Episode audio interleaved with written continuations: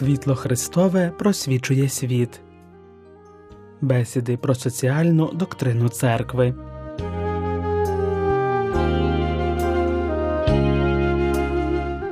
Століття проголошення енцикліки мого попередника блаженної пам'яті папи Лева XIII, енцикліки, яка починається словами Рерум Новарум, нові речі, позначає собою важливу дату в нинішній історії церкви, а також у моєму понтифікаті.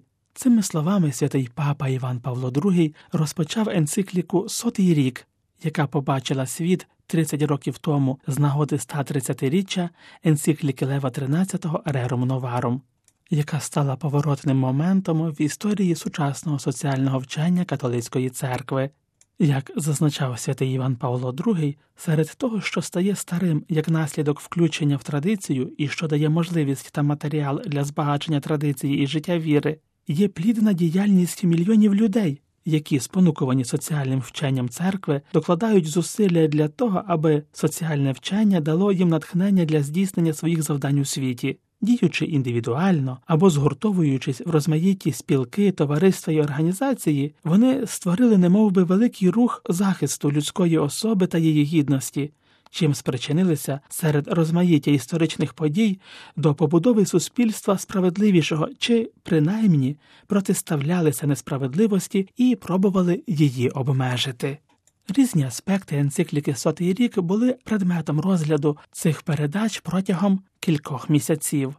У наступних пропонуємо ознайомлення із текстом самої ж енцикліки, в якій папа Войтила представляє працю свого попередника Лева XIII, доповнюючи її роздумами про свій контекст, які не втратили актуальності і до наших днів. Іван Павло II зазначав, що наприкінці XIX століття церква була свідком історичного процесу, який тривав уже певний час, але який саме тоді досяг життєво важливого моменту. Вирішальним фактором цього процесу була сукупність радикальних змін, що сталися в політичній, економічній та соціальній ділянках, а також у науковому і технічному середовищах, не згадуючи вже про розмаїті впливи панівних на той час ідеологій. І наслідком цих змін у політичній галузі виникла нова концепція суспільства і держави і влади. Традиційне суспільство розпадалося і починало формуватися інше, сповнене надій на нові свободи, але загрожене новими видами несправедливості і поневолення. В економічній ділянці, де поєднувались відкриття і практичні застосування різних наук, вони почали поступово наближатися до нових структур у виробництві предметів споживання. Виникла нова форма власності капітал, і нова форма праці наймана праця, що характеризувалася важкими ритмами виробництва, без належної уваги до статі, віку або сімейного стану, що визначалося лише ефективністю з огляду на збільшення прибутку. Праця ставала таким чином товаром, який можна було легко купити і продати на ринку, і ціна якого визначалася законом попиту і пропозиції, без врахування того мінімуму, що був життєво необхідний для утримання особи та її родини. Більше того, при такому стані речей у працівника не було впевненості у тому, що йому вдасться продати власний, так би мовити, товар, йому постійно загрожувало безробіття, яке при відсутності соціального забезпечення ставало примарою голодної смерті. Наслідком такого переживання був поділ суспільства на два класи, відділені глибокою прірвою. Такий стан переплітався з виразними змінами політичного порядку.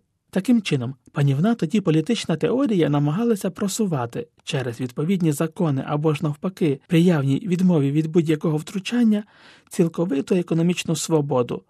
Водночас почала виникати в організаційних і іноді насильницьких формах інша концепція власності і економічного життя, що полягала в новому політичному і соціальному устроях. У кульмінаційний момент цього протистояння, коли стали явними жорстока несправедливість соціальної дійсності, що існувала в багатьох місцях, і небезпека революції, яка підтримувалася концепціями, що називались тоді соціалістичними, папа Лев XIII виступив з документом, де органічним чином обговорювалось робітниче питання. Цю енцикліку випереджували інші, які були присвячені радше питанням політичного характеру, в той час як ряд ще інших з'явилися пізніше. Іван Павло II у цьому контексті виокремлює, зокрема, енцикліку Libertas Prestantissimum, в якій зверталося увагу на визначальний зв'язок свободи людини з істиною, такий зв'язок, що якби свобода відмовилася від співвідношення з істиною, то вона б скотилася до свавілля, і справа закінчилася б її підпорядкуванням найнижчим пристрастям і самознищенням. За словами папи Войтили, витоки усіх глих, на які відгукнулася рером новаром, саме в тій свободі, яка відокремилась від істини про людину. Лев XIII черпав натхнення із вчення попередників, із єпископських документів, наукових досліджень, що проводились мирянами, акцій католицьких рухів та асоціацій, і тих конкретних досягнень у соціальній ділянці, що вирізняють життя церкви другої половини XIX століття.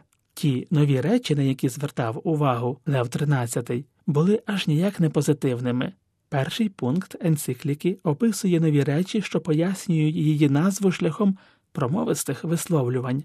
Нема нічого дивного в тому, що, будучи раз викликаним з прагнення нових речей, котре ось уже протягом тривалого часу турбує цілі держави і має на меті провести зміни, перемістилося врешті-решт із галузі політики у суміжну галузь економіки. Справді, безперервні успіхи промисловості, нові шляхи, відкриті науками, зміна відносин між підприємцями і робітниками, нагромадження багатств у руках небагатьох при одночасному зубожінні мас значний ступінь самоусвідомлення, надбаного робітниками, і як наслідок більш тісна єдність між ними, і нарешті погіршення моралі. Усе це призвело до виникнення конфлікту.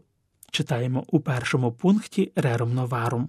Лев XIII, а разом з ним і церква, як і спільнота мирян, опинилися в суспільстві поділеному конфліктом, причому настільки жорстоким і нелюдяним, що не підкорявся жодним правилам і нормам поведінки. Це був конфлікт між капіталом і працею, або ж, як його назвала енцикліка, робітниче питання, і саме про нього у найбільш гострих на той час висловах папа не завагався сказати своє слово.